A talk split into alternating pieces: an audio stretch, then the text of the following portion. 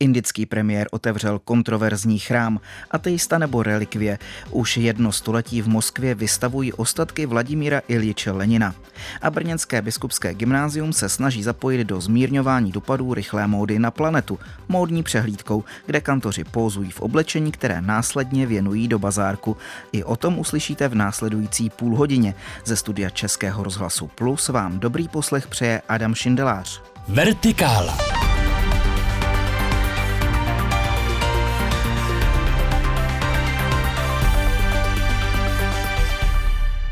Novým generálním sekretářem biskupské konference bude Roman Čudek. Audit Univerzity Karlovy našel několik pochybení na Katolické teologické fakultě. Její vedení se ale proti závěrům i postupu informování o kontrole fakulty ohradilo. Ve Francii se prudce zvýšil počet protižidovských činů a dosáhl nového rekordu. Také to jsou témata, o kterých teď budeme podrobněji mluvit s Naděždou Hávovou. Hezký den. Dobrý den. Novým generálním sekretářem České biskupské konference se stane Roman Čudek, současný rektor papežské koleje Nepomučenum. Zvolili ho biskupové. Kdy Čudek nastoupí do funkce? Přesný termín nástupu 48-letého Romana Čudka do funkce bude stanovený až později. Dosavadního generálního sekretáře Stanislava Přibyla jmenoval v prosinci papež František biskupem litoměřické diecéze. No a právě kvůli tomu bylo nutné vybrat nového sekretáře.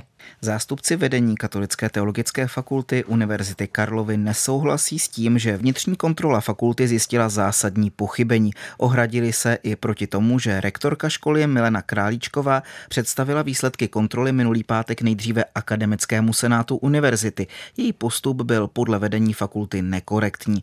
Jaké je stanovisko zástupců rektorátu? Ti to odmítli. Podle rektorátu objevila vnitřní kontrola na fakultě tři významnější pochybení. Věnovala se celkem devíti oblastem. Významnější pochybení se týkala organizačních změn v personální oblasti, přijetí násobně vyššího počtu studujících do studijního programu filozofie a etika a také toho, že někteří vyučující vykonávají na fakultě činnost bez pracovně právního vztahu s fakultou. Pozornost k dění na fakultě přitáhla už v loni informace o tom, že její vedení propustilo historika Tomáše Petráčka. Děkan Vojtěch Novotný to zdůvodnil úsporami a nadbytečností, ale Petráček má za to, že za jeho koncem byl tlak církevních hodnostářů i děkanovi osobní antipatie. A koncem loňského roku podal žalobu na neplatnost výpovědi. V Saudské Arábii se po více než 70 letech otevřel první obchod s alkoholem, píše agentura AP s odvoláním na nejmenovaného diplomata. Podle něj v něm budou moci nakupovat pouze nemuslimští diplomaté, a to po předchozí registraci přes mobilní aplikaci a na příděl. Ano, a agentura Reuters ještě doplňuje, že se jedná o významný milník ve snaze korunního prince Muhammada bin Salmána otevřít tuhle ultrakonzervativní muslimskou zemi obchodu a turismu. Konzumace alkoholu alkoholu je v islámu zakázaná. V Saudské Arábii zákon o prohibici platí od roku 1952.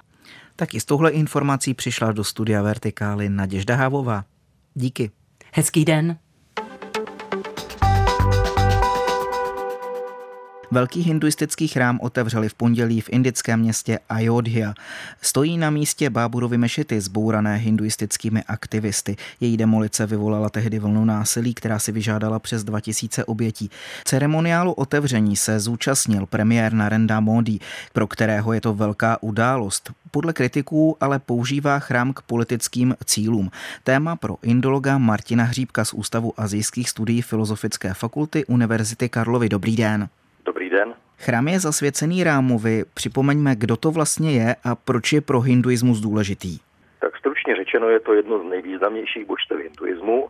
V hinduismu jsou dvě hlavní mužská božstva, Shiva a Vishnu, a další mužské formy jsou většinou jejich formy těchto dvou božstev anebo jejich příbuzní. Vishnu má deset inkarnací a jednou z nich je Ráma, je to hrdina jednoho ze dvou nejvýznamnějších staroindických eposů, Rámajany. Byl to královský syn, vzor lojality ke svému otci, který strávil 15 let ve vyhnanství.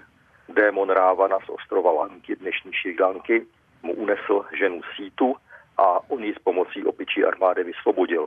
Je to tedy cnostný hrdina, který má aspekt královské moci, hrdinství, boje a šťastné lásky. Ten chrám stojí na místě mešity. Jak se tam ta mešita vlastně dostala? Tak ta Báburova mešita tam byla postavena jedním jeho vojevůdcem pravděpodobně na počátku 16. století. Vlastně ta stavba byla součástí expanze té Mogalské říše. Na místě vydržela 4,5 století, před více než 30 lety byla ale stržena davem. Jaké nálady situace ve společnosti k tomu vedly? Byla to součást politické kampaně strany BJP, která je dneska u vlády.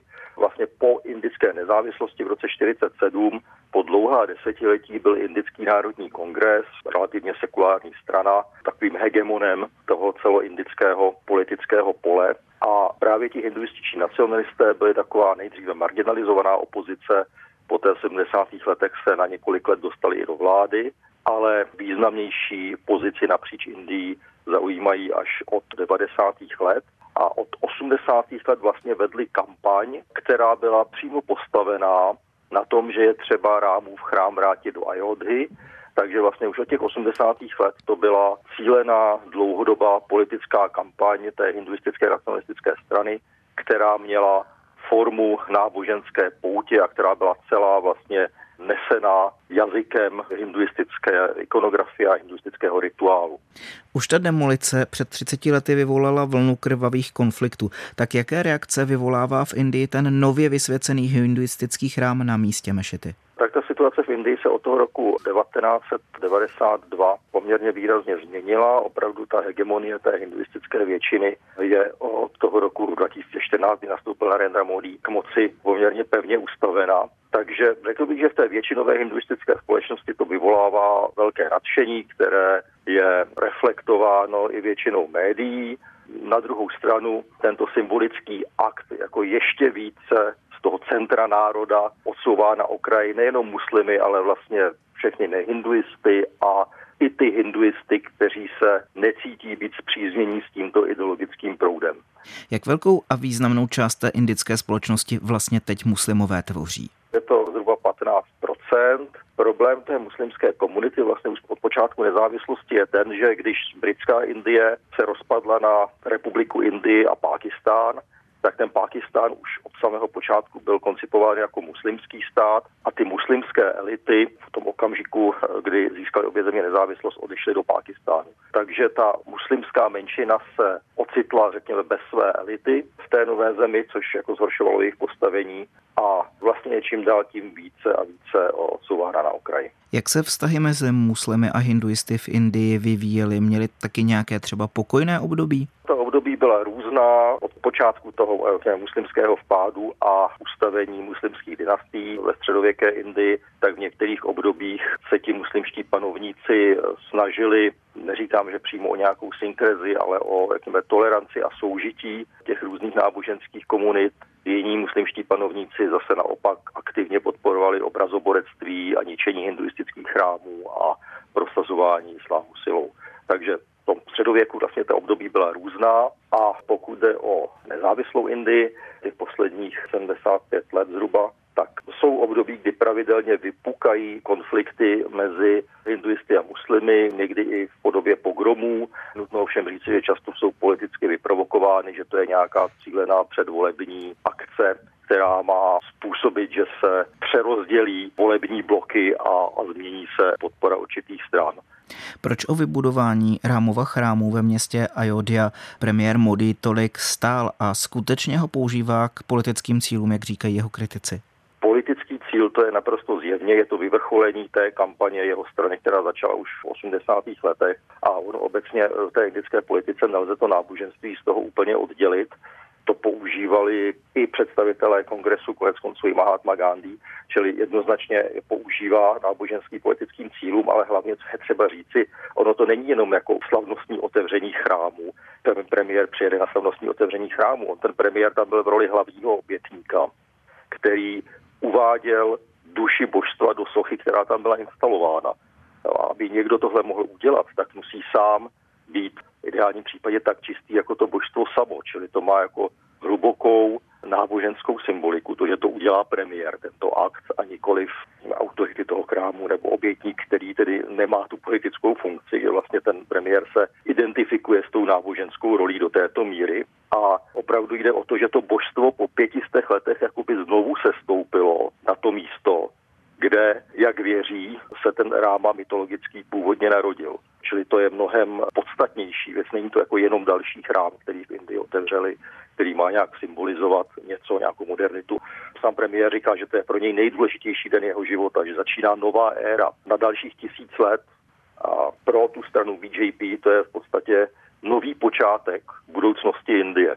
Vysvětluje ve vertikále indolog Martin Hříbek. Já vám moc děkuji za váš čas a za vaše vysvětlení. Přeju hezký den. Vám tež děkuji za pozvání. Posloucháte Vertikálu. Aktuality, reportáže a rozhovory z duchovního světa, doplněné debatou o věcech mezi nebem a zemí. Poslechnout si je můžete také na webu plus.rozhlas.cz, v aplikaci Můj rozhlas a v dalších podcastových aplikacích. Už sto let leží v mauzoleu na Rudém náměstí v Moskvě nabalzamované tělo vůdce bolševické revoluce. Vladimír Ilič Lenin zemřel 21. ledna 1924 a 27. ledna byl nabalzamovaný a pohřbený v mauzoleu, nejdřív tedy provizorním dřevěném, postaveném zvláště pro tyto účely. Téma pro religionistu Jana Sušera. Dobrý den, vítejte ve Vertikále. Dobrý den. Má kult úcty k Leninovi náboženské rysy a pokud ano, dá se říct, z jakých třeba tradic se inspiroval? Já bych nejdřív řekl, že je vždycky trošku riskantní pro religionistu vidět náboženství ve všem a za každým rohem. Tady šlo především o to, že Stalin se snažil tím Leninovým kultem a i jakousi deklarovanou v podstatě neomylnou ideologii leninismu nějak legitimizovat svoje postavení v té autokratické roli. Ale dá se říct, že ten způsob uctívání Lenina trošku připomíná kult azijských zvětšnilých císařů, podobně jako v případě třeba Mao Tse-tunga nebo Kim Il-sena. Když Lenin zemřel, tak ten pohřeb byl velkolepý. Od cesty rakve do Moskvy po uložení v mauzoleu tak, aby si ho každý mohl prohlédnout. Nicméně souhlasili s něčím tak okázalým úplně všichni, nebo třeba příbuzní politici Moskva neměli i jiné názory? Pohřeb i následné nakládání s Leninovými ostatky vzbuzovali kontroverze od počátku. Ostře to odmítala třeba Leninova vdova už, eh, Naděžna Konstantinovna Krupská. A samotné mauzoleum se v průběhu historie několikrát stalo terčem vandalismu nebo dokonce i pumového útoku. Jak se vlastně k tomuhle kultu staví ruská pravoslavná církev? Pro ruskou církev Lenin samozřejmě zůstává symbolem toho represivního ateistického sovětského režimu, ale její reakce jsou často závislé na momentálním nastavení aktuálního ruského režimu. Nicméně ta kritika toho předrevolučního režimu a toho ateismu agresivního samozřejmě zaznívá. My víme, že Lenin se hlásil k ateismu, hrdě ho propagoval, i když byl pokřtěný jako pravoslavný. Jak se jeho vztah k náboženství vyvíjel a proč byl tak kritický? Formální příslušnost pravoslavné církvy byla za carského režimu poměrně obvyklá ale Lenin nevyrůstal v nějakém vyhraněně náboženském prostředí. V rodině měl dokonce více náboženských vlivů, jeho předkové byli i židé nebo luteráni, ale už v útlém mládí za studií se seznámil s Marxovými idejemi a v podstatě se přiklonil k ateismu když se díváme do jeho projevů nebo raných spisů, tak tam ještě tak vyhraněný nepřátelský vůči církvi není, dokonce nějakým způsobem počítá s jejím zapojením v budování společnosti, ale to se v průběhu času radikálně změnilo. Pravděpodobně i proto, že tam nebyla možná nějaká dohoda a on sám potřeboval mít tu moc jakoby koncentrovanou pro svoji stranu o budoucnosti mauzolea a Leninova těla, které je velmi nákladné udržovat tak, aby i po sto letech mohlo být vystaveno, se už dlouhou dobu mluví a zaznívají hlasy, že by měl být konečně pohřben. Nicméně stále se to rozhodnutí nedaří prosadit. Je ta úcta k němu skutečně tak silná, nebo jaké můžou být jiné důvody? Ale debata se vrací cyklicky už mnoho let. Někteří politici dokonce o to pohřbení přímo usilují, mimo jiné právě kvůli tomu, že ty náklady jsou opravdu vysoké. Naopak třeba ruští komunisté to odmítají a dokonce někteří s poukazem na urážku náboženského cítění, což je poněkud paradoxní. K té úctě ono je potřeba si uvědomit i to, že třeba Vladimír Putin se vůči Leninovi taky vymezuje občas poměrně kriticky. V jeho zájmu je udržet spíš to vědomí kontinuity toho carismu a stalinského represivního režimu, který tak nějak víc odpovídá jeho postavení v Rusku současném, než vyzdvihovat postavy, který ruský režim dokázal revolučně svrhnout. Také okolo současného ruského prezidenta Putina se vytvořil kult osobnosti. Je srovnatelný s Leninovým kultem a dá se čekat, že i on se třeba dočká takovéhle posmrtné úcty. To samozřejmě nevíme. Zatím se nezdá, že by Putin měl až tak kultické postavení. Možná bychom museli být svědky něčeho opravdu triumfalistického, nebo jeho případný nástupce by potřeboval eh, se zase nějakým způsobem opřít o ten jeho obraz, ale zatím se mi nezdá, že by tomu něco nasvědčovalo. My jsme se před týdnem ve Vertikále shodou okolností bavili o odstraňování obrazů Stalina a dalších politiků z ikon v pravoslavných chrámech.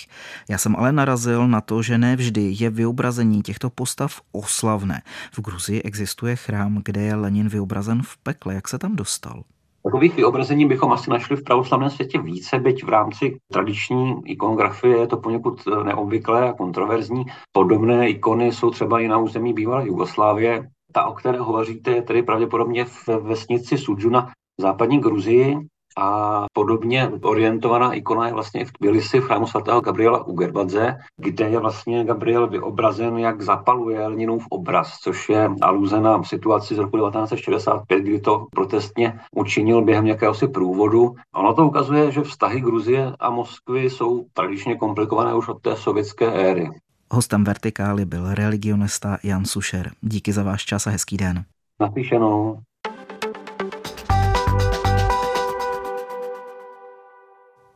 Módní přehlídka a výměna oblečení neboli swap, že to nezní úplně jako školní program, navíc na církevní škole.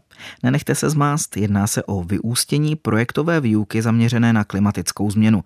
Studenti Brněnského biskupského gymnázia se rozhodli upozornit své spolužáky na rychlou módu a umožnit jim místo nákupu oděvy vyměnit. Jejich program navštívila i Martina Pouchlá. Děcka, za mě tady máme málo stolů, málo těch odkladacích ploch, jak to budeme řešit? Máme donést, když tak z druhého patra. Doneste. Jo, jeden, dva stolky z druhého patra. Ve vestibulu gymnázia na brněnském žlutém kopci je rušno. Několik studentů vytahuje stašek oblečení a věší jej na ramínka a podle typu třídí na stolky. Ty tady emo dáváš dohromady kalhoty,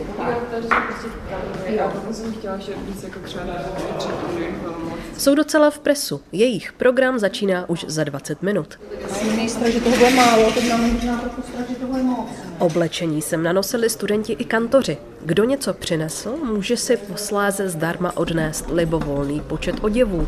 Ostatní mají kus za dvacku. Tak a pak bych děcka chtěla, aby ten tým, co se neúčastní na vrchu toho zahájení, abyste tady o té velké přestávce byli a třeba vysvětlovali, jo, jako jak je to tady myšlený. Já budu muset být nahoru ještě. A co ta kasička? Kdo měl na starost tu No, kasičku? to ještě musíme jít s Lukinem, no. To měl. Hnací silou studentů je učitelka základu společenských věd a dějepisu Denisa Hobžová. Výměna oblečení navazuje na projektový týden věnovaný klimatické změně. No, tak to je téma, kterému se tady dlouhodobě věnujeme a je to zároveň téma, které já vnímám jako mě blízké a důležité. Takže jsem si v průběhu let v tom dovzdělala a teď se snažíme o environmentálních problémech se studenty více mluvit, zejména v souvislosti s klimatickou Po změnou. výuce se studenti pouští do uskutečnění konkrétních projektů. Byla to například zelená stěna plná rostlin, která zdobí vestibul, nebo posezení z palet u knihovničky s knihami o ekologické tématice, které je opatrovíš. A dnes je to právě swap. Jehož účel mi vysvětluje Barbara Jandová. Máme informační letáčky právě, ještě u zelený stěně jsou, o fast fashion a celkově jak to hodně, hodně ničí planetu. A plno děcek mi přijde tady, že na škole už je uh, o tom jako hodně edukováno, ale taky je důležitý, abychom prostě zpřístupnili tu druhou možnost. Ne každý prostě se chce zajít prostě do oblečení jako z druhé ruky, ne každý jako úplně se tím chce prohrabovat, ale když my to jako přineseme sem na tu školu a dáme jim to vlastně přímo předně, tak si myslím, že trošku se někdy může i pozměnit jako ten přístup těch jako lidí a jsou k tomu víc jako naklonění. Jednoho ze studentů Pavla Krchňavého se ptám, zda je náhodou, že environmentální témata tolik řeší právě tady, na půdě církevní školy. Myslím si, že tím, že jsme biskupský gymnázium, tak bychom se o to téma měli nějak zabývat víc, ale samozřejmě sem chodí lidi, který všechny spojují nějaký hodnoty křesťanský, aspoň většinu a tak. No, snažíme se na tu souvislost upozorňovat, protože papež František určitě otázku životního prostředí považuje za velmi důležitou. Vydal k tomu samostatnou encykliku, která je, mohli bychom říct, skoro radikálně klimatická a prostřednictvím té encykliky on mluví, že jo, jak ke křesťanům, tak i k nekřesťanům a vyzývá je, aby o matku zemi pečovali víc, že opravdu se dostává do velkých problémů vlivem naší činnosti. Takže mm, v rámci třeba těch projektových týdnů je možnost vybrat si i takový dvouhodinový workshop, kdy se pracuje třeba tady s tou encyklikou. Blíží se zvonění na přestávku a moderátorská dvojice se rozehřívá. Takže musíme říct, že vítáme. Vítáme vás na uh, letošním swapu. Nejsem říkat letošní, než to je první. Na prvním ročníku Biggie Swapu. Mm-hmm.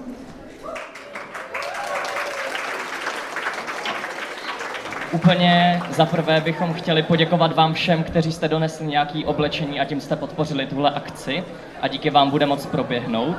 Plno kousků, které uvidíte, jsou právě ze svapu. Samotný můj outfit je ze svapu, takže po módní přehlídce si ho potom můžete vybrat a Zároveň našimi modely, pokud to ještě nevíte, tak jsou naši milovaní kantoři a studenti. Doufám, že si to užijete.